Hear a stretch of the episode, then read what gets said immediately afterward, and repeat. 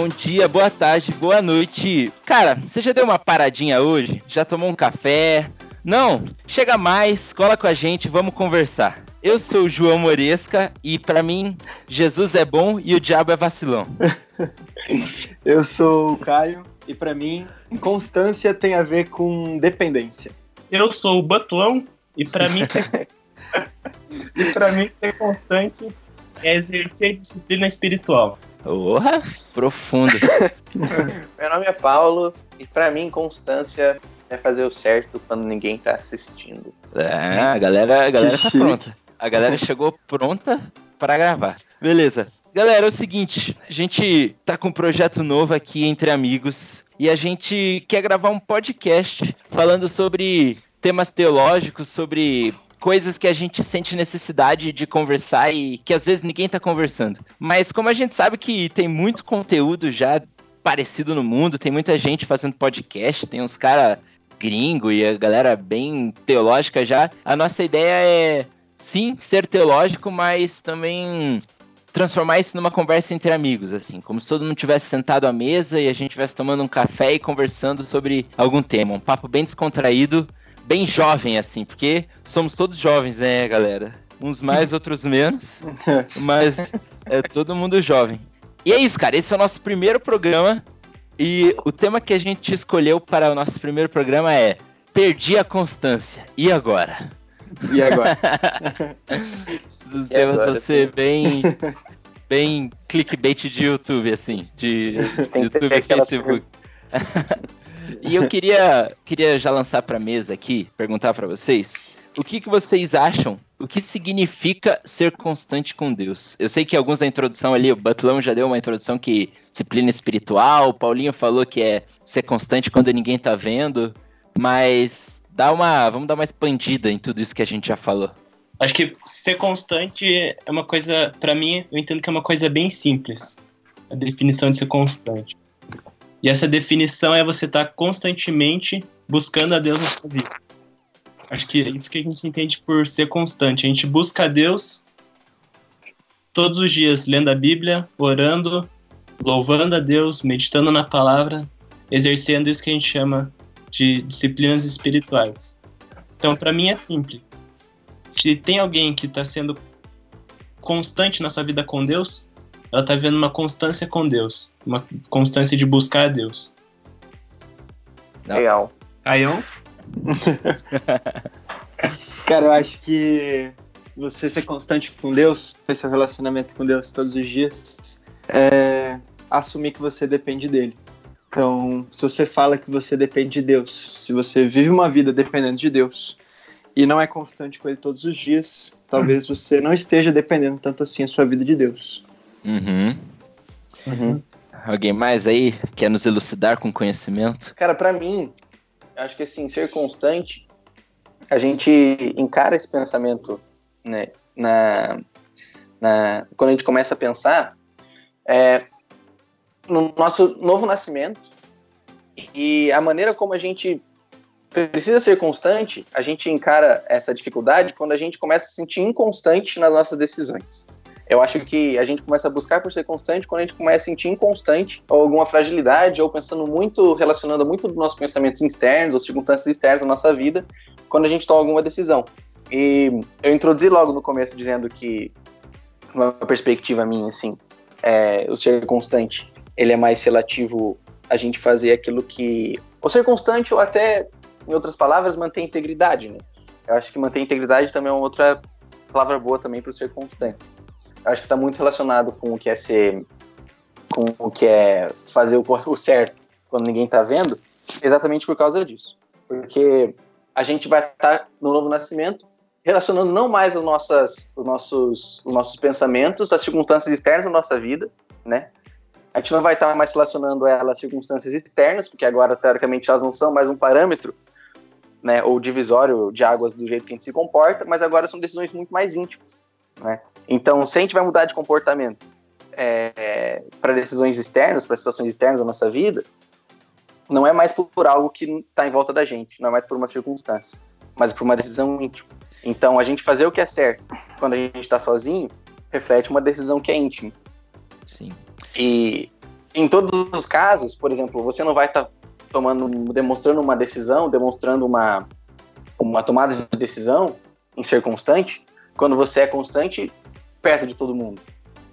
Exatamente porque agora as circunstâncias externas, teoricamente, não definem mais é, algumas coisas que você deixou de fazer ou agora coisas que você faz. É muito mais uma coisa íntima, né? Cara, isso que você falou me lembra muito uma conversa que eu tive uma vez com uma pessoa e, e ela era uma pessoa que praticava esportes, assim, ela era do, da seleção paranaense de basquete e tal. E ela, ela me perguntou assim: ah, o que, que você acha que eu tenho que fazer para conseguir ser o que eu sou? Assim, ser cristão e, e ser influência nos meus amigos quando eu vou para as viagens, quando não tá ninguém da igreja perto, assim. E daí o, o que eu uhum. falei para ela foi bem parecido com isso que você falou agora, sabe? Eu falei tipo assim, tá, mas o que que você é quando você tá sozinho no seu quarto, assim? Porque para mim, e eu não sei se vocês concordam, eu nunca vou conseguir ser uma pessoa que eu não sou fora se eu não exercito aquilo que eu quero ser dentro, assim.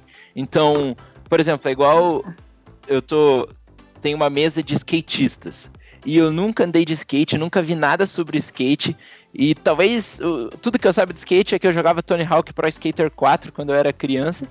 E daí eu vou sentar na mesa, vou sentar na mesa desses caras e vou querer ser parecido com eles, ou vou querer fazer a minha imagem a imagem de um skatista, assim. Não vai dar certo, porque eu não sou um skatista, eu não vivo a vida de um skatista, eu não faço aquilo. Eu acho que isso é meio parecido com, com Deus, assim, sabe? A gente não pode querer viver coisas ou igual você falou, que a gente não é quando a gente sai dessa nossa imagem, assim. E, uhum. eu queria lançar uma outra discussão para vocês já. Eu li num livro, assim, que a gente, como cristãos, a gente se preocupa muito no que a gente é. A gente sempre fala assim, não é o que você faz, mas é o que você é, né? Acho que todo mundo já ouviu essa, essa, esse pensamento, essa reflexão alguma vez. Mas eu acho que a gente esquece também que o que a gente faz é muito importante. Então, se ser constante significa optar por Deus, tudo que a gente faz também tem que influenciar isso, né? Então, eu vou abrir mão do meu tempo para ler a Bíblia, eu vou abrir mão do meu tempo para para orar, eu vou abrir mão dos meus prazeres para talvez eu tenha uma coisa que eu gosto de fazer, mas pelo bem do nome de Jesus eu prefiro deixar quieto e, e abrir um pouco do mão dos meus prazeres assim. É, o é, que, que vocês acham disso? Eu acho que assim, ó, você, você mesmo deu exemplos de práticas muito mais íntimas, assim, quando você fala de constância com Deus, né? Você deu exemplo de práticas muito mais íntimas, por exemplo, de, de leitura, de oração, do que falar necessariamente de, de parecer constante, né? De externar ser constante. Porque, assim, ainda naquela linha de raciocínio, agora já engatando o que você falou, né? Quando a gente sente a necessidade de ser constante, né? Quando a gente nasce de novo, né? Usando já um linguajar mais cristão, assim, a gente pensa logo de cara em todas as coisas que a gente não deve mais externar, ou todas as coisas que não fazem mais parte do nosso externo, por causa da nossa mudança de vida, né? Mas a gente não pensa e a gente meio que transporta a necessidade de agora não externar coisas que não são mais do nosso velho homem, agora a gente importa em externar coisas que são do nosso. É, que são agora são coerentes pra gente. Mas né, na, na, nessa, nessa, nessa, nessa, ainda nessa ideia, é como se a gente só é, mudasse o tipo de coisa que a gente quer externar sem desenvolver essa constância intimamente falando, entendeu? A gente é muito focado em, por exemplo, é, tentar se desvincular de, de, de coisas é, que não são relacionadas mais à nossa vida externa, no sentido de coisas que agora nos deixam inconstantes com Deus. E a gente só dá uns exemplos, dá uns exemplos aí. coisas que são, por exemplo, ah, é, uma coisa que poderia ser de uma pessoa que tem uma vida constante com Deus. São coisas que na prática são vistas por outros, né? Por exemplo, às vezes até postagem nas redes sociais, às vezes até, é, é, sabe, por exemplo, postagens, mostrar que tá é, texto, sei lá, ou qualquer, ou ir na igreja com frequência, qualquer coisa que seja externa aos outros, mas que não necessariamente mostra uma constância, sabe? Tá. Você acha então que a falta de constância, Paulo, ela abre um espaço para desenvolver uma vida dupla, assim? Uma pessoa que é uma coisa dentro de casa, no quarto dela, e para os outros ela pode mostrar outra coisa? Sim, para mim sim. Um agente. Essa questão de Cara, se você é um cristão, você foi chamado para viver em disciplina, em disciplina espiritual, lendo a Bíblia, orando. Se você não faz isso, eu sinto como se fosse uma, você tem uma crise de identidade dentro de você. Porque que nem vocês falaram assim, o João falou dos skatistas. Cara, se você tá tentando ser algo que você não é por dentro, ou seja, se você é cristão e vive de uma forma que um cristão não é para viver, você vive uma crise interna dentro de você e você nunca vai encontrar alegria e satisfação nisso. É uma crise de identidade. Você fica uma pessoa insegura também, eu acho. Porque eu acho você que é vive, não é. Eu acho que até não vale a pena, né? Porque daí, tipo, pensa assim, pra uma pessoa que não quer se comprometer 100%, assim, ou não que nós sejamos comprometidos 100%, né? Mas uma pessoa que é muito inconstante, ela começa a abrir mão de algumas coisas, talvez umas paradas que ela nem acredita, assim. Então ela fala, ah, vou abrir mão dos meus prazeres e disso, mas disso eu não abro mão. Eu acho que daí é melhor a pessoa. É aquela velha história do morno e do, do quente, do frio e do morno, né? Talvez seja melhor a pessoa Uhum. viver a vida dela do jeito que ela. Já que. Pra mim. Porque eu acho que chutar meio balde é já chutar o balde inteiro, tá ligado? Se você tá vivendo. Essas coisas já não fazem mais questão pra você, então tudo já não deve mais fazer questão. Não é só, ah, disso eu abro mão, mas disso eu não vou abrir. É Porque. que- Que frase, hein? Chutar meio balde é chutar o balde inteiro.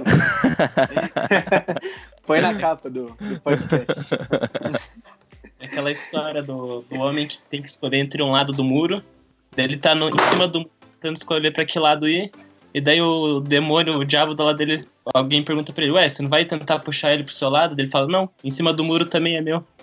Já Hum. fez essa pantomima.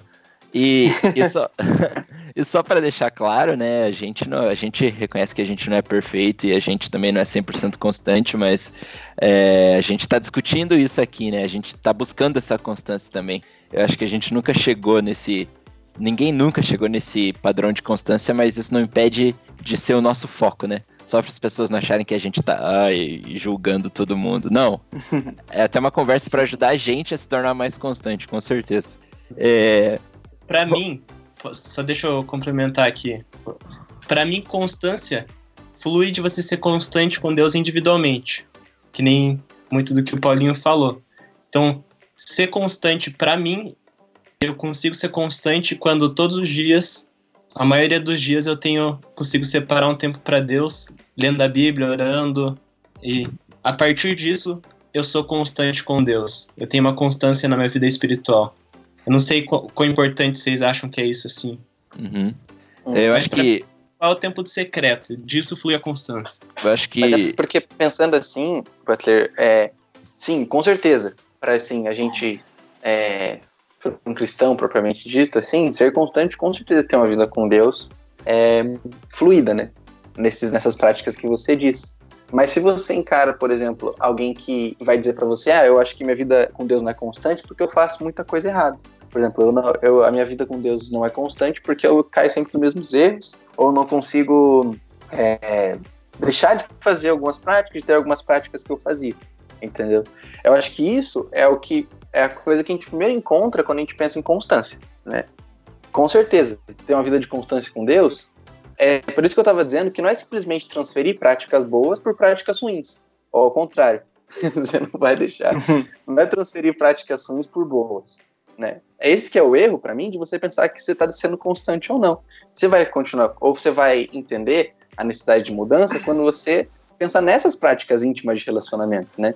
Não é transferir algumas práticas ruins por práticas boas. Legal. É, vamos já aproveitar que a gente abriu esse gancho aqui, assim, e vamos discutir um pouco o que, que vocês acham, então, que é o problema, que, que são os malefícios da gente não ser constante com Deus? Vocês acham que isso afeta alguma coisa, é, a nossa vida espiritual? Eu, por exemplo, eu acho que uma coisa, assim, falando de cabeça, uma coisa que eu consigo pensar que logo afeta é talvez a gente não consiga viver tudo aquilo que Deus tem pra gente. Porque quanto menos constante a gente é, eu acho que a gente sempre vai se acostumar com menos. Então, se eu não sou constante, viver Cristo pela metade é suficiente na minha vida. E isso significa os planos dele, os sonhos dele na minha vida, tudo que é, até meu estudo, o quanto que eu medito na palavra, é tudo menos do que Cristo quer do que eu posso viver com ele, assim. É... O que, que vocês acham disso? Eu acho que vai muito do que a gente falou já, mas para quem é cristão, a gente foi justificado em Romanos 8, 28 fala, né? Acho que é 8, 28. Que os que foram chamados foram justificados, que foram justificados foram glorificados. E entre a justificação e a glorificação é santidade. E eu entendo que um cristão que não é constante não tem santidade. E o cristão foi chamado para santidade. Então você está vivendo da forma com que Deus não te chamou para viver. Eu acho que esse é o maior problema de todos. Você está vivendo de uma forma que você não deveria viver. Aham. Uhum.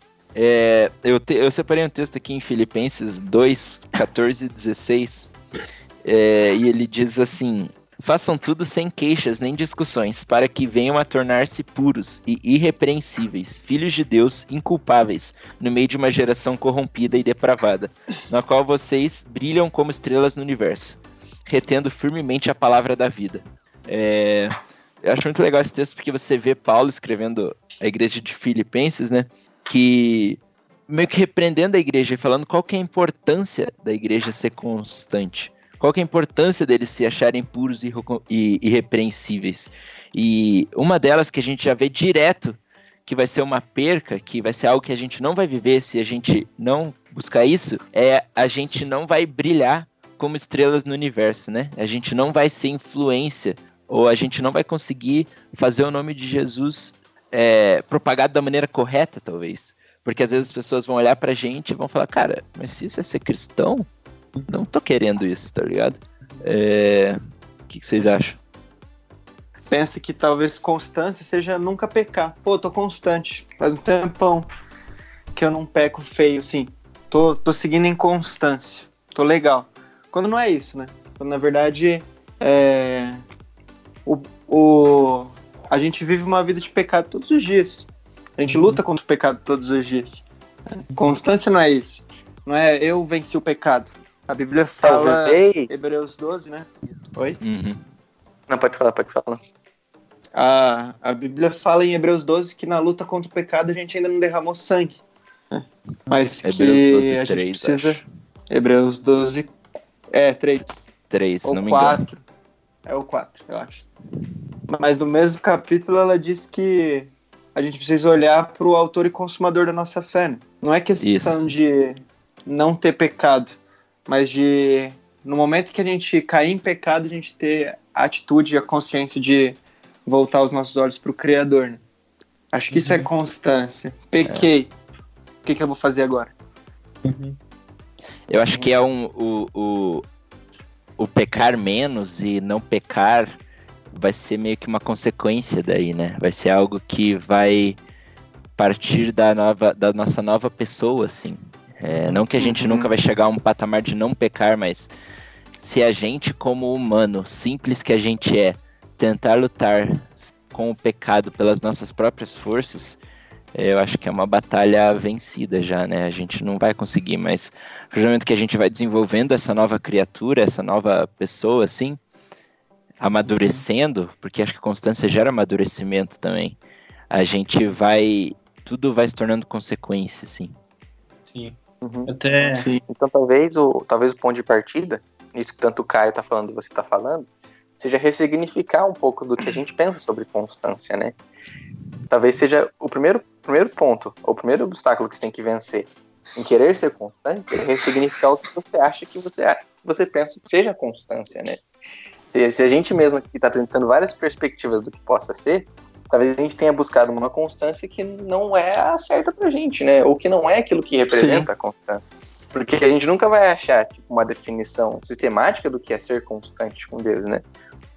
O que o, que o Butter falou, eu acho muito certo, na verdade, né? Do que a gente deve dar o real significado para constância, que é ser constante com Deus. E ser constante com Deus é estar em contato constante com Deus.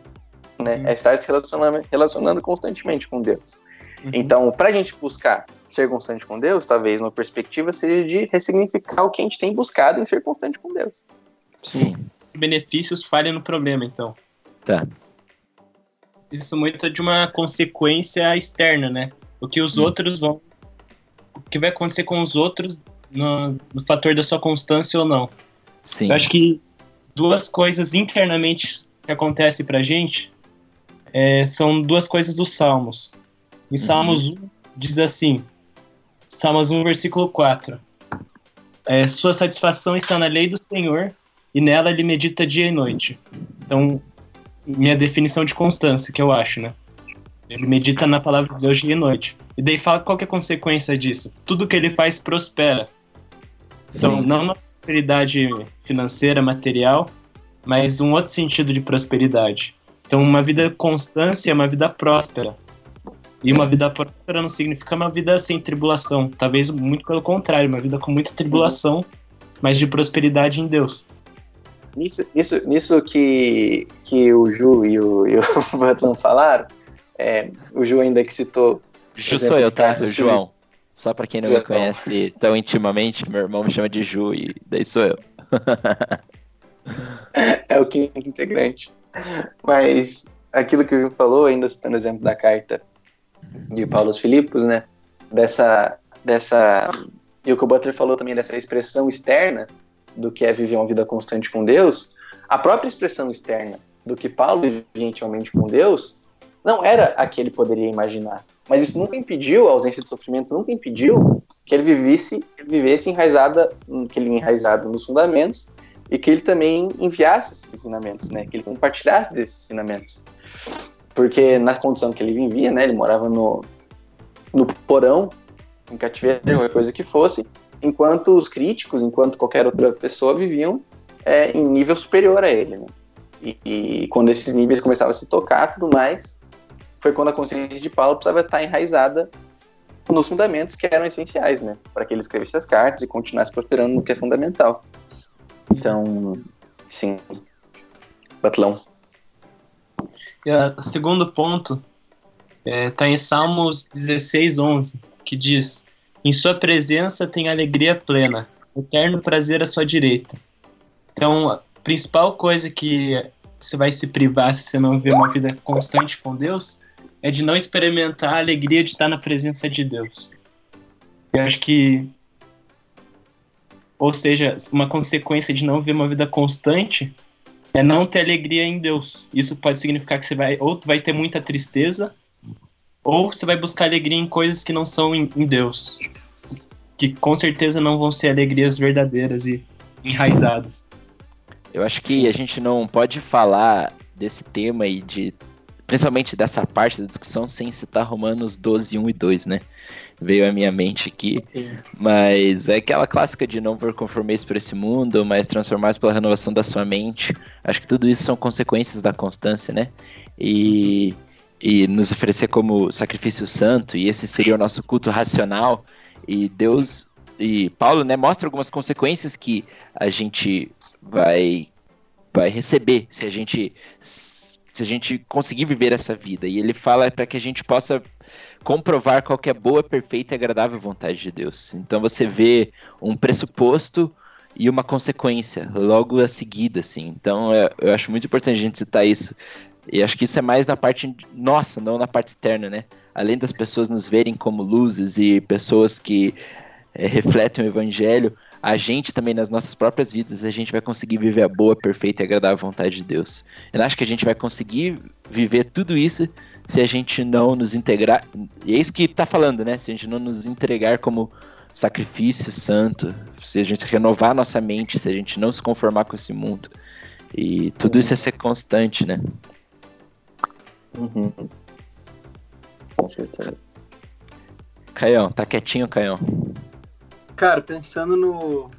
Tava pensando aí no que o Butler falou do, do Salmos 1, e eu acho, acho que tem tudo a ver com o que a gente tá falando.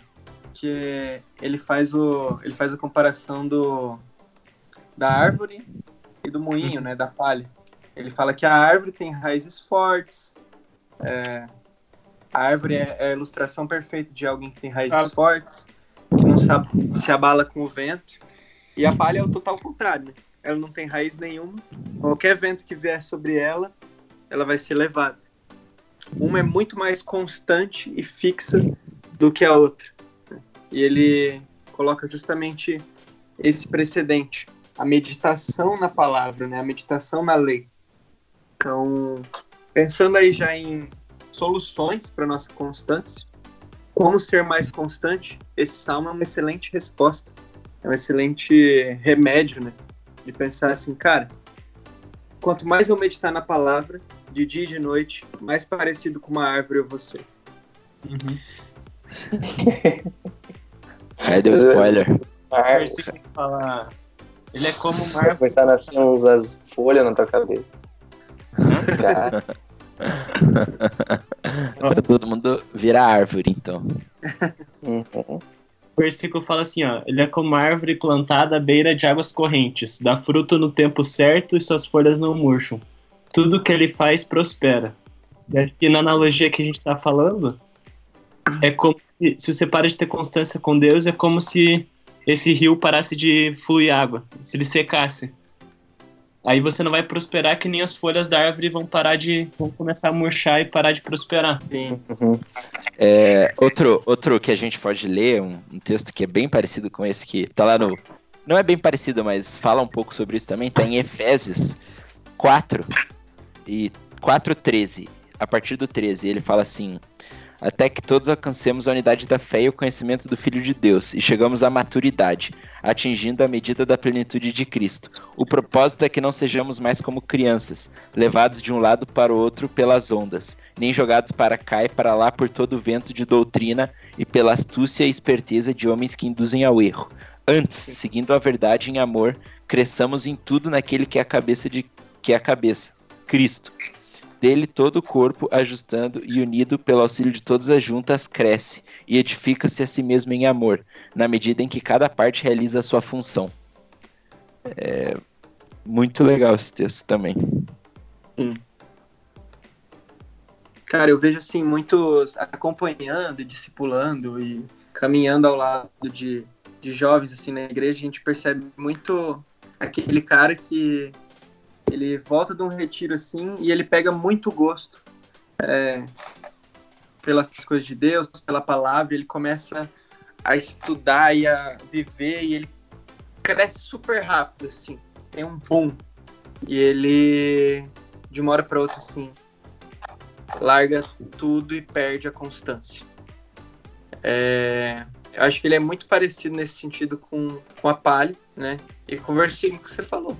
É, o vento leva ele assim para por qualquer doutrina e não demora muito para ele poder perder isso, sabe? É uma é uma espiritualidade eventual. Eu acho que acho que uma coisa que a gente esqueceu de falar de constância, talvez então, e talvez seja a chave, se existe uma chave, talvez essa seja a chave para tudo isso, é lembrar que, igual fala aqui no final do texto, é que é, antes seguindo a verdade em amor. É, a, toda essa busca pela constância, essa busca por esse, esse a mais, esse algo, essa vida diferenciada, eu acho que ela é baseada e tem que ser baseada no amor que a gente tem por Cristo e pelas outras pessoas. É, a gente, porque igual o Caio falou, quando o cara ele acaba de se converter, ele pega um amor, uma paixão pela parada e ele vai atrás. E a partir do momento que passa o tempo, parece que esfria esse amor. Então talvez a gente tenha que buscar na nossa oração e no nosso e na nossa meditação esse amor crescer na gente, para que pelo amor a gente consiga ir atrás. Uma coisa que mudou minha chavinha de ler a Bíblia é que antes eu via muito como uma obrigação, algo que eu via como eu vou me capacitar, eu vou aprender mais. É minha obrigação como crente. Mas uma coisa que virou a chavinha e hoje me faz ver a Bíblia de outra maneira é, cara, eu amo a Deus, eu amo me relacionar com Ele, é por isso que eu vou atrás, é por isso que eu sinto falta às vezes quando eu não leio.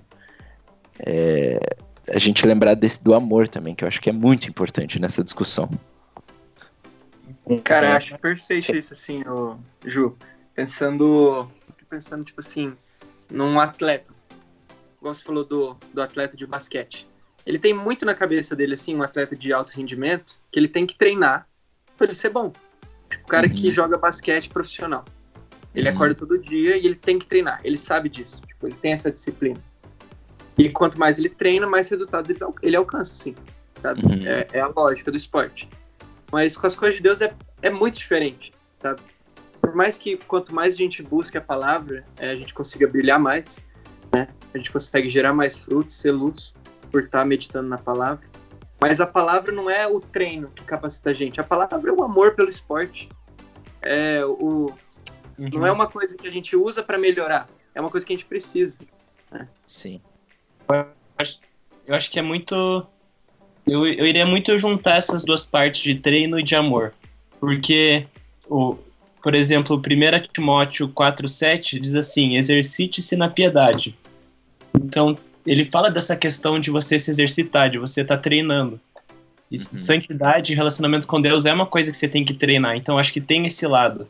Só que, Mas... por outro lado, se você fazer isso só por isso mesmo, que nem o João falou que ele tava, tinha dificuldade, e melhorar só por causa disso, não vai, não, vai, não vai adiantar nada. Se ele não tem motivação.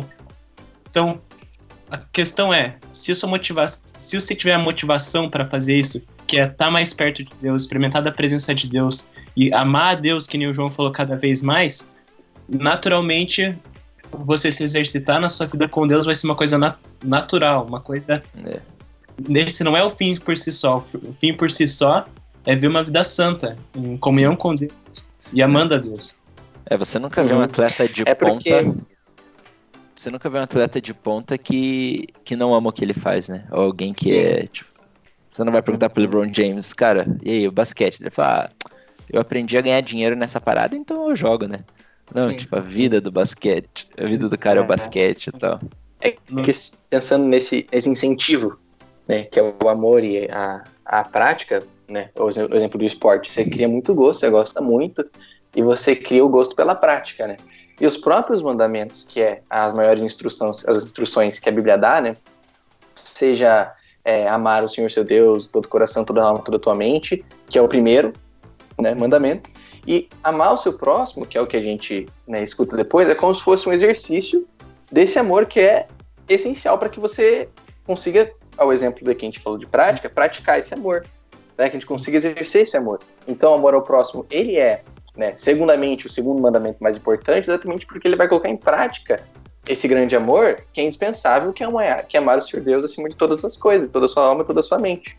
Uhum de uma certa forma, né? Quando a gente lê lá, é Mateus 22, eu não lembro certinho, que fala, né? Ele estudou. De amar o próximo como a... de amar o não, próximo veio. como a si mesmo. Não veio preparado. Não, mas sim, eu tô ligado o que você tá falando. Sim. É. Jesus contra os fariseus. Fariseus? Tem um livro, tem um livro que eu tava vendo que conta, conta uma história parecida com essa que a gente falou do, do, da questão do atleta, que era de um menino chamado Kevin, que os pais colocaram ele para tocar guitarra. Ele tinha seis anos. Só que daí ele, eles perceberam que o cara, tá, o Kevin tava meio desmotivado, ele não tava entendendo muito bem. Sei lá, não fazia muito sentido assim só ir pra, ir pra aula do, de guitarra. Só que daí, na história hipotética, né? Um anjo apareceu pro Kevin e mostrou um jovem tocando guitarra um absurdo, assim, o cara destruindo na guitarra. E daí eu, quando o anjo terminou uh, de mostrar pro Kevin o, o, o cara, é, ele falou assim, Kevin, esse daqui é você daqui 15 anos, sei lá. Mas você, para isso que aconteça, você precisa treinar todos os dias pra caramba. E daí o que mudou na cabeça do Kevin foi motivação. Ele entendeu, ele olhou pro futuro dele, entendeu o que, que ele ia ser no futuro. E assim ele foi, ficou motivado para treinar todos os dias. E assim que eu enxergo essa questão de constância. Quando a gente enxerga que no futuro a gente vai ser muito mais íntimo com Jesus, muito mais parecido com Jesus, isso nos motiva para todos os dias querer ser constante com Deus e exercitar as disciplinas espirituais de buscar Deus orando, lendo a Bíblia. Isso ter os olhos fitos, gente... ter os olhos fitos no autor. Uhum. Isso tudo porque a gente ama e quer essa presença, né? Porque senão que vai chegar pra um cara que não é crente e, e falar isso pra ele, ele vai falar, cara, e daí? Eu não quero isso, eu quero viver minha vida, eu quero continuar a fazer o que eu tô fazendo. Mas no momento que o cara enxerga que ele ama Cristo e é isso que ele almeja, aí o cara vai querer, né? É, é isso que você falou, é juntando as duas coisas. É... Eu acho que então, para fechar essa, esse ponto, isso que o Butler falou é legal. Se a gente não for constante, a gente vai deixar. Ah, foi mal, vou falar de novo. Isso que o Butlão falou é legal. Porque a partir do momento que a gente vive e a gente exercita e a gente foca no amor que a gente tem, a gente vai viver coisas muito maiores. A gente vai se tornar um guitarrista excelente. A gente vai se tornar um LeBron James espiritual, sei lá. Mas eh, agora eu quero entrar então no, acho que é um tema talvez que a galera mais tem dúvida e mais quer saber e, e mais relacional que é gente, quais são as dificuldades em ser constante com Deus? O que que o que que hoje aparece na nossa vida que nos impede disso? Eu consigo dizer uma de cara que é a nossa desculpa de tempo, né? Muitas vezes a gente fala, putz, hoje eu não tive tempo. E acho que isso é uma desculpinha esfarrapada, assim. Uhum. Acho que. Eu acho que o. Como a gente tem dizendo, citado vários exemplos, até do que. Até talvez das, das perspectivas nossas do que a gente do que a gente apresentou como constância, vai variar a dificuldade que a gente tem em ser constante com Deus, também variando os problemas que a gente enfrenta em nos mantermos constante com Deus, né? Por exemplo, eu como um cristão, né, vamos supor assim, um personagem de cristão maduro, o meu não estar constante com Deus pode ser, igual você disse, a justificativa de estar sem tempo mais a uma pessoa que é recém-convertida e que está passando por um problema de não, de, sabe, de, de constância com Deus, poxa, eu não consigo me adaptar às mudanças e tudo mais, talvez seja que ela não consiga se desapegar de hábitos antigos. Entende? Assim, vai é variar, é claro, né? Uhum. Eu acho que, pelo menos para mim na prática, que acontece é que nem o João falou na vida dele, que eu e que nem a gente estava falando agora na discussão, é que eu perco o objetivo, eu perco o foco. É, sei lá, o, o fato de buscar Deus todos os dias vira apenas uma rotina, uma, uma coisa rotineira, assim, mas eu esqueço por que, eu faço isso. Eu esqueço que eu faço isso porque eu amo a Deus e quero me aproximar da presença dele, porque na presença dele tem existe rio de alegria. Então, quando vai ficando uma coisa meio robótica, meio manual, acaba perdendo objetivo e isso acaba impedindo eu de ir atrás mais disso na vida. E acontece que um dia ou outro esqueço de buscar Deus e daí perco a constância de vez. Não sei. Eu acho que é, esse que eu falei de tempo agora, só a gente indo um pouco mais a fundo, é, pelo menos é, é, o que o Butler falou também, que essa questão de você perder o foco e de você dar. Você só lembrar de Deus quando Deus se faz necessário na sua vida, assim. Uhum. Então, quando tá tudo ruim, eu recorro a Deus, mas quando a vida tá boa, eu esqueço, sabe? Meu foco tá na viver tudo que tá acontecendo na minha vida. E, e acho que em tudo a constância envolve a gente estar com Deus nos tempos felizes e nos tempos tristes também. Então a maior dificuldade, e eu acho que a maior dificuldade que algumas pessoas têm também é como fazer, como ser constante. Eu acho que, não sei vocês, mas para mim foi muito importante um discipulado. Para mim foi muito importante um acompanhamento. Me ajudou muito, assim. E eu sei que a gente fala, por exemplo, aqui quer ler a Bíblia, quer orar, mas às vezes, cara, um acompanhamento o, faz muita falta para uma pessoa. Faz muita falta uma pessoa ter com quem falar, ter com quem compartilhar. Então, às vezes, uma dificuldade grande é você entrar nessa caminhada, igual o Butter falou lá no início, que não. Ninguém disse que vai ser fácil, ninguém disse que vai ser águas serenas daqui para frente desse caminhado de constância. É, vai ser difícil em alguns momentos. Eu acho que a dificuldade é enfrentar tudo isso sozinho, assim, sabe? Eu acho que hoje a nossa igreja se preocupa pouco nessa questão de acompanhar nessa caminhada de maturidade. Uhum. E a santidade tem, tem três coisas que, que nos influenciam para a santidade. Tem primeiro buscar Deus é, sozinho, no secreto. A, daí a segunda coisa que você falou é, é através dos outros, que nem em Provérbios 27, 17 fala. Assim como o ferro é o ferro, o homem afia seu companheiro. Então, é nessa questão do discipulado, se tem pessoas que estão ao seu redor te influenciando, com certeza isso vai te, te encaminhar para estar tá vivendo uma vida mais constante. E a terceira coisa é, são as circunstâncias, de Romanos 8, 28. Romanos 8, 30, esqueci. Todas as coisas cooperam para o bem daqueles que o amam. É. Uma coisa que uhum. acho legal é a gente entender que as circunstâncias, elas sempre vão estar presentes, né? Da, é aquela velha história de que o sol, as circunstâncias, ele tá sempre aí. E a partir do momento que a gente. Então, é, já, já que as circunstâncias estão sempre aí, é, elas podem ser boas num dia, ruins no outro, é, é a gente ver o que está crescendo no nosso coração.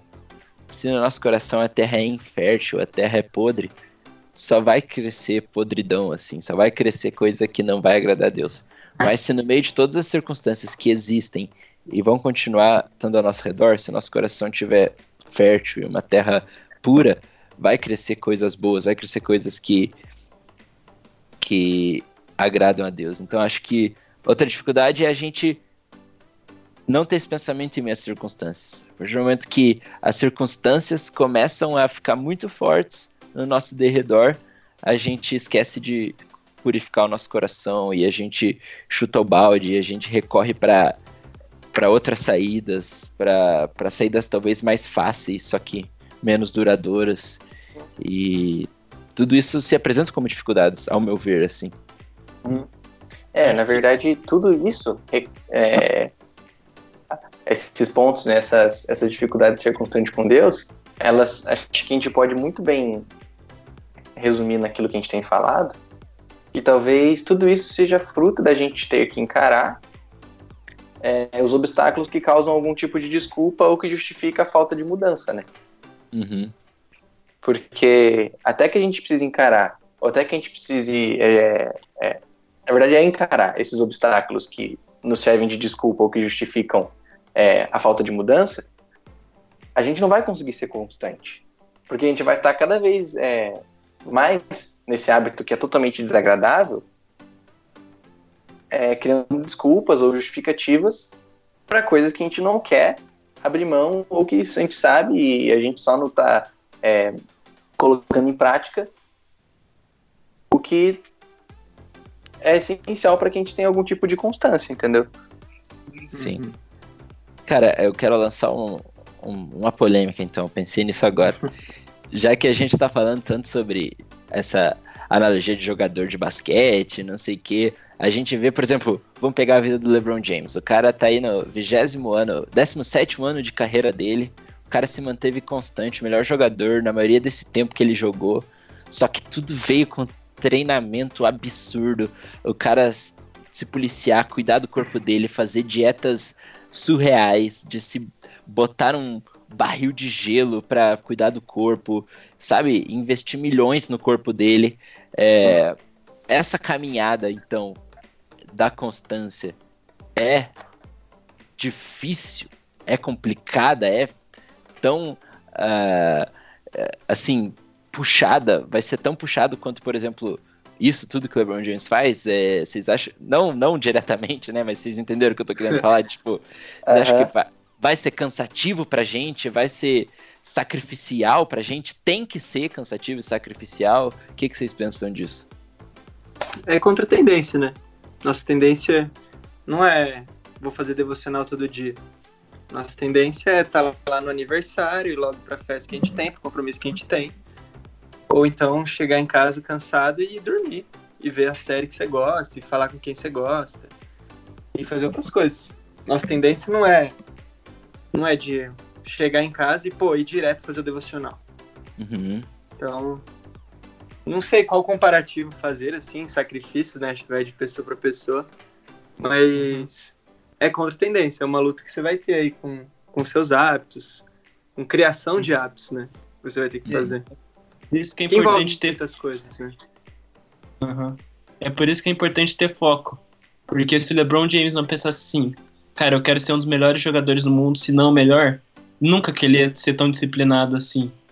Então, vai ser muito difícil se a gente não pensar em qual que é o nosso objetivo na vida cristã. a gente vai perder o foco e não vai conseguir ser disciplinado e vai ser uma coisa difícil. Uhum. É, mais alguém quer falar alguma coisa desse, desse tema aí? Da dificuldade? Eu vou. Alguém ia falar? Não? Eu vou partir para o próximo. Então, foi, foi uma coisa que eu coloquei aqui na pauta. E, e eu acho que. Não sei se vocês entenderam quando vocês leram, mas é, é que eu vejo como uma polêmica, assim. Na minha, na minha visão de mundo eclesiástico, não sei se vocês pensam igual eu, mas eu olho por um lado pessoas que estão querendo muito ir atrás dos textos originais, de estudar teologia, teologia sistemática, é, de se tornar monstros e ah, o que Deus quis dizer quando ele falou que lá em Gênesis ele usou essa palavra, o que que ela diz? Vamos pegar do hebraico isso hum. e tal. É, beleza, eu acho que existe esse lado e por outro lado existe pessoas que vivem uma fé superficial, né? Vão assim em igreja, não sei. Não que uma coisa. Não que pessoas que façam isso têm mais fé. Mas tem pessoas que não buscam. Acho que eu me expressei errado. Não é uma fé superficial. Mas é um conhecimento superficial. Não querem ir atrás disso, não querem ir a fundo nisso. E, e eu queria perguntar: o que vocês acham que coopera mais? Porque, pelo que a gente falou aqui, a constância ela é bem clara, bem direta na Bíblia.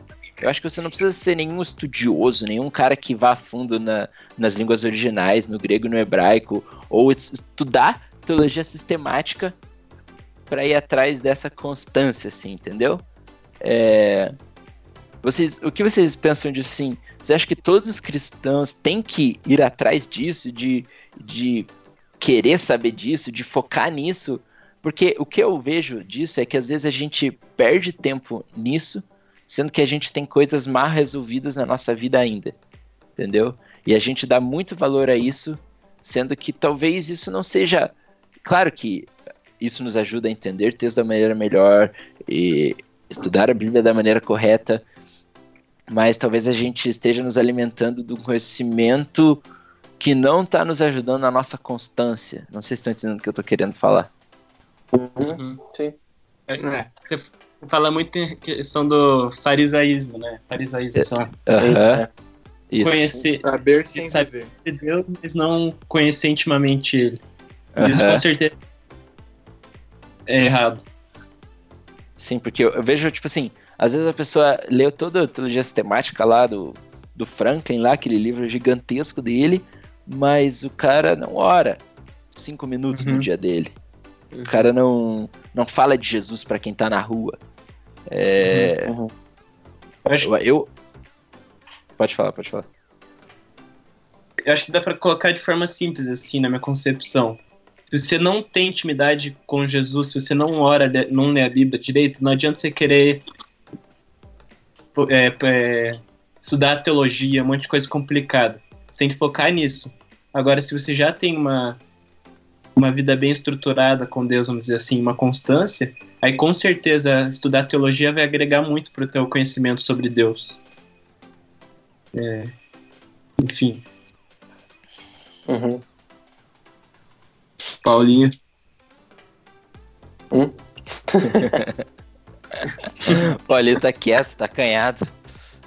Tô quieto? Manda bala, Paulinho. Paulinho, manda bala, Paulinho. É que eu peguei, peguei, no, peguei na ferida do Paulinho. Paulinho é.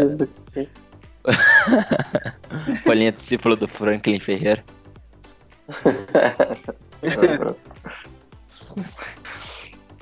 é.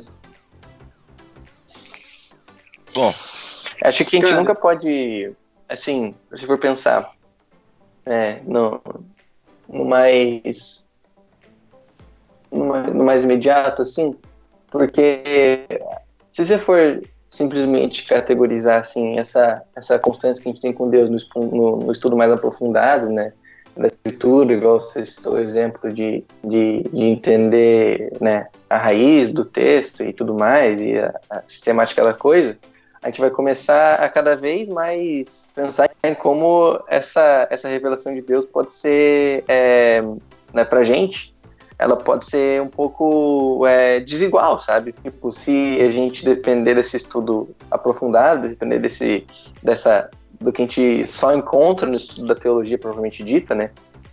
É, uhum. é muito fácil que a gente vai começar a, a associar esse estudo mais aprofundado no pré-requisito que a gente tem de ter um, uma revelação de Deus, um contato íntimo com Deus, de constância com Ele, entendeu? Então, exatamente o que o, o, que o Butter disse, sim, se a gente consegue é, dividir essas duas áreas da nossa vida, do que é um relacionamento, um relacionamento íntimo com Deus, e entender de vez ou da maneira correta é, parte da, das escrituras, se a gente tem essa maturidade, vai ser extremamente beneficial, vai ser extremamente Paulo, benéfico. É, Paulo, tipo assim, ó, eu acho que nós quatro que estamos, que estamos aqui, a gente gosta disso. E é uma coisa que a gente vai atrás. Tipo, a gente quer ir além, mas vocês acham que todo cristão tem que ter essa fome, tem que ter essa vontade? Ou, tipo assim, o cara não pode viver uma caminhada cristã até a sua maturidade é, sem, sem querer. Eu não tô falando que o cara vai interpretar os textos da Bíblia errados, vai fazer, sabe? Não, mas eu tô falando sem, sem, por exemplo, ler um livro de teologia sistemática inteiro, assim. Você acha que é, é, é todo cristão, todo cristão precisa passar por isso ou é só para quem tem um interesse a mais, um amor pela teologia em si, não por. Entendeu? Uhum. Então, exatamente. Acho que assim, você só vai conseguir é, ter esse amor pela teologia em, si quando você desassociar o que é essencial para ter uma constância de relacionamento com Deus. Mas você acha Porque então você que conseguir... não é não é de todo cristão isso? Não é, por exemplo. Não. Não, não é Acho algo que, assim, que eu vou. Você...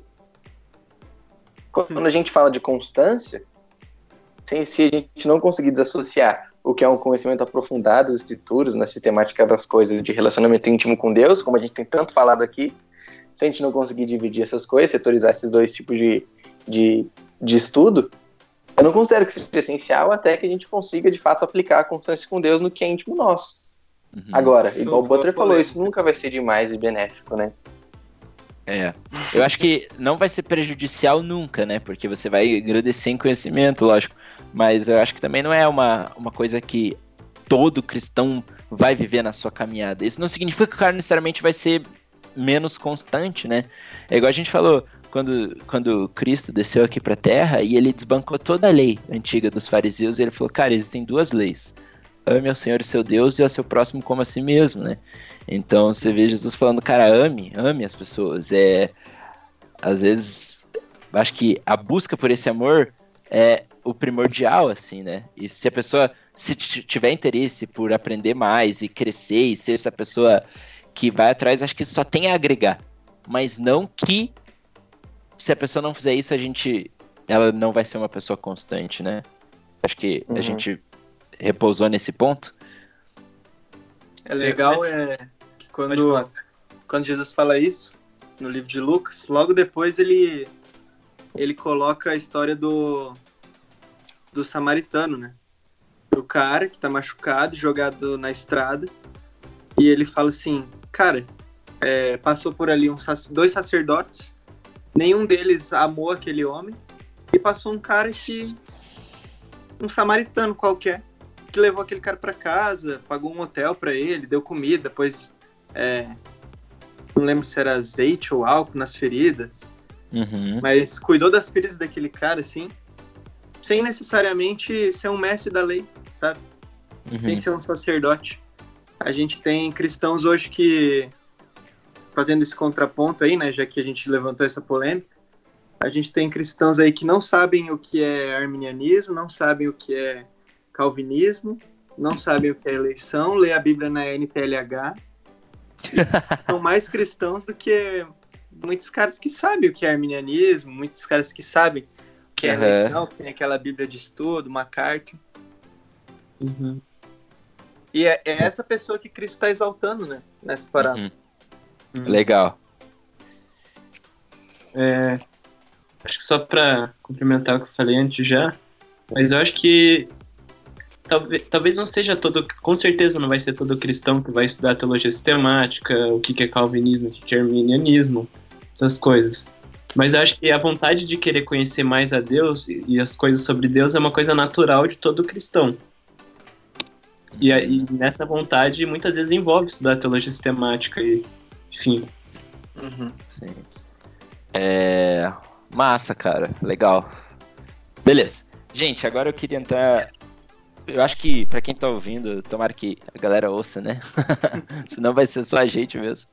Mas, mas não passar uma receita de bolo assim, nem nada, porque mesmo porque nós não somos pessoas constantes 100%, nós erramos, nós falhamos, mas eu acredito que é legal a gente compartilhar alguns métodos, algumas coisas que a gente entende já que possam nos facilitar a viver uma vida mais constante. Eu, logo de primeira, eu tô lendo um livro muito legal que é do Craig Groeschel, que eu não sei se algum de vocês conhece aí, mas ele é o fundador da Life Church, que é uma igreja bem grande lá nos Estados Unidos. E ele escreveu um livro que se chama Direção Divina. E, e, e ele fala assim que uma coisa que ele bate muito nesse livro, ele bate muito, ele fala, e eu acho que tem tudo a ver com o que a gente está falando aqui agora, é você tem que ter disciplina. E a disciplina tem que fazer parte da sua vida. E ele fala assim: eu era um cara muito indisciplinado. E a partir do momento que eu decidi que uma, um, todo ano eu inseri uma nova disciplina na minha vida, isso muda a minha vida. Isso transforma, porque ele citou o exemplo, ele odeia passar fio dental. Ele falou assim: a partir do momento que eu acordo todo dia de manhã e vou dormir eu passo fio dental, eu, eu mudo meu cérebro a pensar que eu sou organizado, porque eu estou cumprindo uma disciplina, eu estou fazendo algo. Então, com isso, eu vou passar o fio dental e depois do fio dental eu vou ler a Bíblia, porque eu me organizei, eu me disciplinei. E, e ele, ele falou que há 20 anos ele está inserindo uma nova disciplina na vida dele. E, cara, isso tem feito muita diferença na minha vida eu botei essa disciplina agora, desde que eu tô lendo esse livro, eu botei a disciplina que todo dia que eu acordasse de manhã, uma coisa que eu não fazia antes, eu ia arrumar meu quarto inteiro. Ia dobrar minhas roupas, botar no armário, ia é, arrumar minha cama, ia deixar tudo fera para depois ler a Bíblia. A primeira coisa que eu faço todo dia, eu arrumo meu quarto e leio a Bíblia. E, cara, isso funciona, cara, porque o meu cérebro, ele associa que, cara, eu tô me organizando. E depois disso, você vai ter que cumprir algumas coisas. E eu, eu acordei eu arrumei meu quarto, parece que meu cérebro está funcionando agora de uma maneira mais organizada, entendeu? É... E um exemplo que eu queria dar é o exemplo de Daniel na Bíblia. A gente vê Daniel, cara, eu até postei na devocional hoje lá do PV. É... Cara, Daniel é um cara que escapou dos leões, cara. Meu Deus, a história do cara é magnífica. Mas a gente esquece que Daniel tinha uma disciplina de orar três vezes por dia, cara e nada que as pessoas fizessem ia fazer ele parar. Teve um Édipo lá que falou que ninguém mais podia se prostrar a Deus, só ao rei. E daí ele falou: Não, eu vou continuar orando a Deus. E ele fazia isso três vezes por dia. E assim ele se achou irrepreensível na vontade de Deus. Então, cara, uma disciplina pode mudar a nossa vida, sabe? É você acordar e pensar: Cara, hoje quando eu acordar, eu vou arrumar minha cama. Eu vou escovar meus dentes, eu vou passar fio dental, eu vou fazer um café. Porque você vai estar tá criando uma rotina, uma disciplina. E, e a tua disciplina pode ser também, cara, eu vou acordar e vou ler a Bíblia. Sabe? É você inserir meio que forçosamente uma disciplina por ano, por seis meses na sua vida, assim. para que você venha se tornar uma pessoa mais disciplinada. E ele tem uma frase que eu anotei que eu gostei muito, que ele, que ele fala assim: são as coisas que ninguém vê que levam aos resultados que todo mundo quer. É, cara, são essas coisas que ninguém vê que vão levar a resultados que todo mundo quer. Às vezes a gente olha para esses pregadores, para a vida dessas galera, tem testemunhos muito legais e a gente não vê tudo que eles já passaram de abrir mão, de ser pessoas disciplinadas. Não existe sucesso em qualquer área da vida que seja, para mim, sem disciplina sem esse foco, sem esse. É, botar as coisas certas, sabe? Fazer certo. Uhum. Enfim, o que, que vocês acham?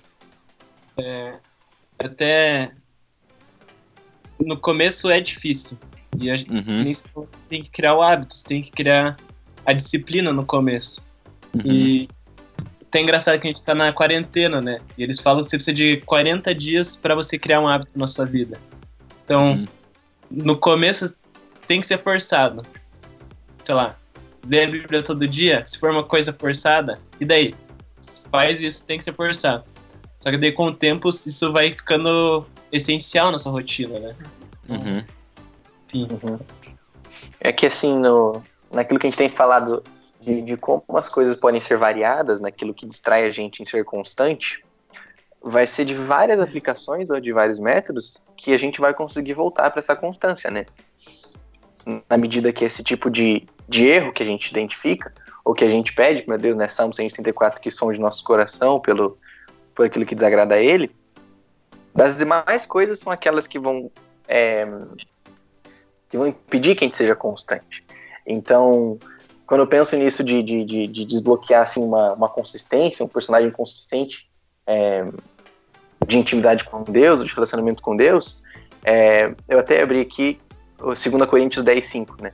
Que é pegamos cativo todo pensamento para torná-lo obediente a Cristo. E continua. Mas é muito esforço para conseguir internalizar isso e tornar habitual. Né? Muito, muito, muito, muito, muito difícil mesmo. Mas é uma coisa que a gente tem que trabalhar com, conscientemente em todas as decisões que a gente toma. Sondando qual que é o problema e a dificuldade que impede que a gente seja constante. Né? Se é ser, igual você diz, se é necessidade de ter uma rotina, de ser um pouco mais sistemático com as coisas, ou se é algum problema que a gente não está abrindo mão, a gente deve, deve pedir para que Deus sonde nosso coração e que a gente consiga pegar cativo todo o pensamento e tornar obediente a Cristo. Né? Para finalmente desbloquear esse personagem que vai ser uhum. é, consistente. Um personagem que vai ser. É, entende?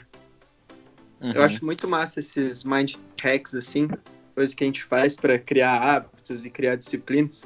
E um que, tipo, eu sempre compartilho com, o, com os acampantes, toda temporada eu falo isso, sim é, na busca pela consistência no devocional e na oração, é fazer um pontinho de caneta na sua mão, assim, ó, bem aqui, nessa partezinha da sua mão. E você acorda, faz um pontinho na sua mão, e aí, tipo, você vai olhar para sua mão o dia inteiro, vai olhar aquele pontinho e vai falar, cara, preciso fazer devocional. Hum. E aí Eu você só que... apaga aquele pontinho né? Põe, dá aquela lambidinha assim e esfrega o pontinho da sua mão. Depois você tiver feito seu devocional. E no outro dia a mesma coisa. Uhum. E o pontinho, é... ao longo do dia, vai te lembrando das suas obrigações, daquilo que você precisa fazer. Sim. Funciona pra você, Caio? Oi? Cara, esse do pontinho é muito legal, mano. A mão cara é cheia de pontinho, né? O cara nunca fez devocional. nunca vi um pontinho nessa mão, cara. Então o cara tá fazendo devocional, né? então tá safe. Seria problema se você visse a mão do cara parecer um bolo é, formigueiro. É, assim. Cheio de pontinho, mano. Fora. Cara, ó, uma coisa que eu acho muito legal é que o foco de Deus, entrando nessa parada de novo, o Batulão falou um tempo atrás, a teologia da prosperidade. É... O foco de Deus, em nenhum momento. É... Deus nunca promete, tipo assim, cara, você vai ter uma vida feliz e sem tribulações, assim. É... Sabe? Isso até é meio surreal, assim, pastores chegarem e prometerem uma prosperidade e tal. Mas o foco de Deus tá nessa busca que a gente tem por Jesus, né? nesse caminho, nesse relacionamento com Ele. Foi para isso que Jesus veio para a Terra. Porque senão a gente simplesmente morrer e ir para o inferno todo mundo e acabou. Mas Jesus vir para a Terra é, é, um, é um chamado de Deus, é um clamor de Deus pelo relacionamento. E outra coisa que eu li no livro aqui, que diz assim: uma vida indisciplinada nunca conduz à produtividade ou ao progresso. Era isso que eu queria falar, sabe? É, isso é, é, é, tipo assim, não só no meio evangélico, mas no meio. qualquer meio. Isso é uma lei universal, assim. Então, às vezes a gente fica, pô, mas eu não consigo ter um tempo com Deus diário, cara. Eu não consigo, é muito difícil para mim. Tá, mano, mas o que você tem feito ativamente para fazer isso? Qual disciplina você uhum. tem criado? O que você tem. Você tem acordado meia hora mais cedo? Cara, a minha mãe é do Paulinho, do meu irmão. Cara, ela acorda todo dia 5 e meia da manhã pra orar, velho. Porque ela entrou no trabalho às 7 e pouco, então ela entende que ela tem que acordar de madrugada pra orar, porque é o tempo que ela tem. Então, é uma disciplina que ela tem faz muito tempo, cara. Desde que eu conheço por gente, eu lembro da minha mãe orando de manhã, assim. É, para mim é algo muito massa, assim, sabe? Então, não sei. momento meio, momento meio fofinho. Para mim, uma coisa que funciona muito é fazer plano de leitura da Bíblia. Então, esse ano, por exemplo, tô fazendo um plano de leitura de um ano. E daí todo dia eu tenho que. Se o dia tá bom, se o dia tá ruim, não importa. Eu tenho que cumprir o, a leitura do dia. E, enfim, isso já. Isso já ajuda na, na parte de ler a Bíblia, né? De, e daí oração, eu, pra mim, na minha cabeça, eu faço assim. É, eu falo que assim, eu tenho que orar no mínimo cinco minutos depois que eu leio a Bíblia. Então, uhum. eu coloco uma meta pequena, assim, cinco minutos. Vamos dizer, talvez para você seja menos, talvez mais, mas eu coloco uma meta pequena. Só que o que acontece na maioria das vezes é que depois de cinco minutos eu me sinto assim tão bem na presença de Deus que eu quero ficar mais tempo. Então, é isso que funciona para mim. Para ler a Bíblia, colocar um, fazer um plano de estudo bíblico. Tem muitos planos muito bons na internet. E para oração colocar uma meta pequena assim, talvez aumentando a meta, que nem a Dilma falava, né? Você chega na meta, você dobra. Cara, o cara citou a Dilma, cara. O cara é um mito. A Dilma é a maior teóloga brasileira, né? Todo mundo sabe disso. Sim. Por favor. Essa é a melhor referência. O que, que o Thiagão falou? Vamos voltar pro foco, por favor. Tava tendo intenções alto nível. A gente não vai querer entrar nessa discussão aí. Thiagão, você tem que fazer uns comentários assim, Thiagão. Pô, até fiquei com vontade no meio, assim, mas daí eu deixei rolado. Vamos, vamos dar as Comentários do Kiko. Quando a gente tiver um pouco. a plaquinha do. não, não, tava massa. Pesado, tem uma hora e 23 minutos já de gravação. Programa tá muito. Mas tá massa, velho. Que... Isso que é massa, tipo, tá fluindo, tá ligado? Uhum. Pode voltar pro fio aí, João. Só entrei pra, pra dar risada um pouco. não corta, não Não, acho. Mas é, eu acho que é isso, sabe? É... Porque tem muitas pessoas que ficam esperando o sobrenatural de Deus para dar um avanço na vida espiritual delas, tá ligado? Mas não, cara, a chavinha.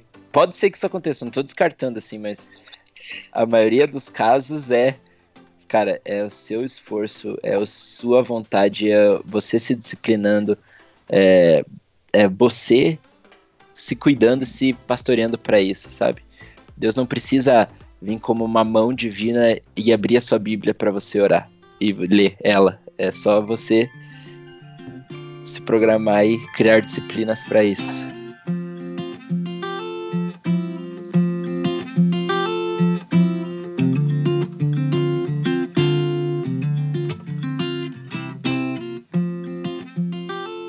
chegando finalzinho do nosso programa, do nosso podcast, eu acho que seria legal também a gente caçar no nosso banco de dados aí, coisas que a gente lembra, algumas leituras, coisas que vão ajudar as pessoas a, a caminhar nessa constância. O primeiro que eu queria falar é o livro que eu citei já, esse Direção Divina do Craig Groeschel. Como foi a pronúncia aí, Batlão? É... ele eu acho que esse é um livro, ele é um cara, assim, que fez bastante sucesso, lógico, né? A igreja dele hoje é uma das maiores do mundo, assim, mas é um livro que é muito bom, não só para quem é cristão, mas para quem não é cristão, assim. Ele fala muito sobre disciplina, sobre é, rotina, sobre organização, e, e eu acho que isso é um, é um conteúdo que falta no, no contexto evangélico, assim, é falar sobre mercado, é falar sobre disciplina, sobre como, sabe, ser uma pessoa uhum. melhor e tal. Então é um livro muito bom, cara. Eu recomendo bastante mesmo, assim. É... Show. Pode falar. O livro que, que eu queria recomendar é o livro que mudou minha cabeça quanto a todo esse negócio de constância. Era um livro que eu precisei ler para uma matéria que eu tive. O nome do livro é Disciplinas Espirituais para a Vida Cristã, do Donald Whitney e você consegue comprar na, no site da livraria El Shaddai. Cara, esse livro fala que basicamente tudo que eu falei assim. Para você ser constante, você precisa ser disciplinado espiritualmente. Você precisa todo dia hum. ler a Bíblia, orar e buscar essa disciplina. E uma coisa que ele fala bastante é sempre com tendo o objetivo de santidade, assim, não fazer essas coisas só por fazer porque daí você perde o, o foco. Mas quando eu li esse livro, assim, minha vida foi, cara, transformada. Eu, eu acho que é. Eu acho que é o livro que mais mudou minha vida, assim, mais teve impacto na minha vida. Depois uhum. que eu li esse livro, fui totalmente convencido que todos os dias eu tinha que buscar Deus, buscar estar na presença de Deus e viver em santidade mesmo através dessas coisas. Então, fica aí, dica: disciplinas espirituais para a vida cristã. Donald Whitman. Show. Quando a gente fala bastante de leitura, até em recomendação, assim, e trazendo à tona um pouco tudo que a gente falou, é, quando a gente parte para a leitura, a gente tem que pensar muito naquilo que o Ju falou no começo, lá do, do, do que coopera mais com a minha constância. É, a leitura é um desses hábitos que com certeza coopera com a constância, né? até por isso que a gente está indicando livros. Mas existe muito do querer não pular etapas também quando a gente fala disso, né? Por exemplo, é óbvio que a gente não vai partir para um livro de teoria sistemática, igual a gente disse que por mais que para um cristão maduro seja muito bom, e só, seja, só tem aspectos positivos, na leitura a gente nunca pode queimar uma largada, eu acho, né? De querer ir para um, uma leitura mais filosófica, quando o que está faltando para a gente na constância é uma leitura mais bíblica, né? E uma das minhas primeiras leituras, e o que me fez engatar muito né, na, na, nessa constância com Deus, foi entender muito dos propósitos do que é, do que me incentivariam em manter uma vida constante. Muito do que a gente divulga hoje, né? Que foi uhum. um, um, dos livros que eu li, que é do Rick Warren. É um livro bem conhecido, na verdade. Uma vida com propósito. Uma vida com ah. propósito. Uma vida com hum. propósitos. Do Rick Sim, Warren, não sei. Livro. Mas é um livro, assim, essencialmente daquele que né, fala de, de, de, de alguns conceitos bem bem primordiais e básicos para que é, não exista essa queimada de, largar, de largada em querer livros, livros mais teológicos quando o que a gente está precisando é mais de Bíblia, né? Então, uhum. gosto muito, vale a dica. É claro, sempre objetivando, querendo ler coisas mais para frente, mas é, que vão caminhando junto com a nossa vida espiritual, né? Mas é isso aí. Caioba. Show. É, um livro que me ajudou muito na prática do devocional foi aquele. Acho que tem uma toda uma edição assim de dia a dia. Tem dia a dia com a W. Tozer, dia a dia com, com Spurgeon. E aí o que eu fiz é, foi um devocional anual, assim. Foi o dia a dia com a W. Tozer. Foi muito bom. Eu peguei assim, o hábito de fazer devocional. Consegui fazer assim o ano todo. Foi um ou dois dias que eu não fiz. E depois desse livro, assim, ficou muito mais tranquilo fazer devocional. Mas para recomendar um, assim, talvez antes desse até, pensando nisso de processo, né, que o Paulinho falou, acho bem massa o Eleva Teus Olhos. Encontros Diários de um Líder com Deus, que é do Christopher Shaw. Tá certa a pronúncia aí, Batlão? Qual é o nome? A gente faz é... do Butler. Christopher Shaw. eleva, eleva teus olhos. Eleva meus olhos?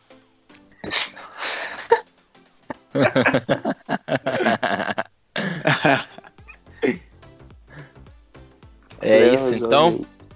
É isso, é isso então, gente. Fechou o primeiro programa? Aquele abraço.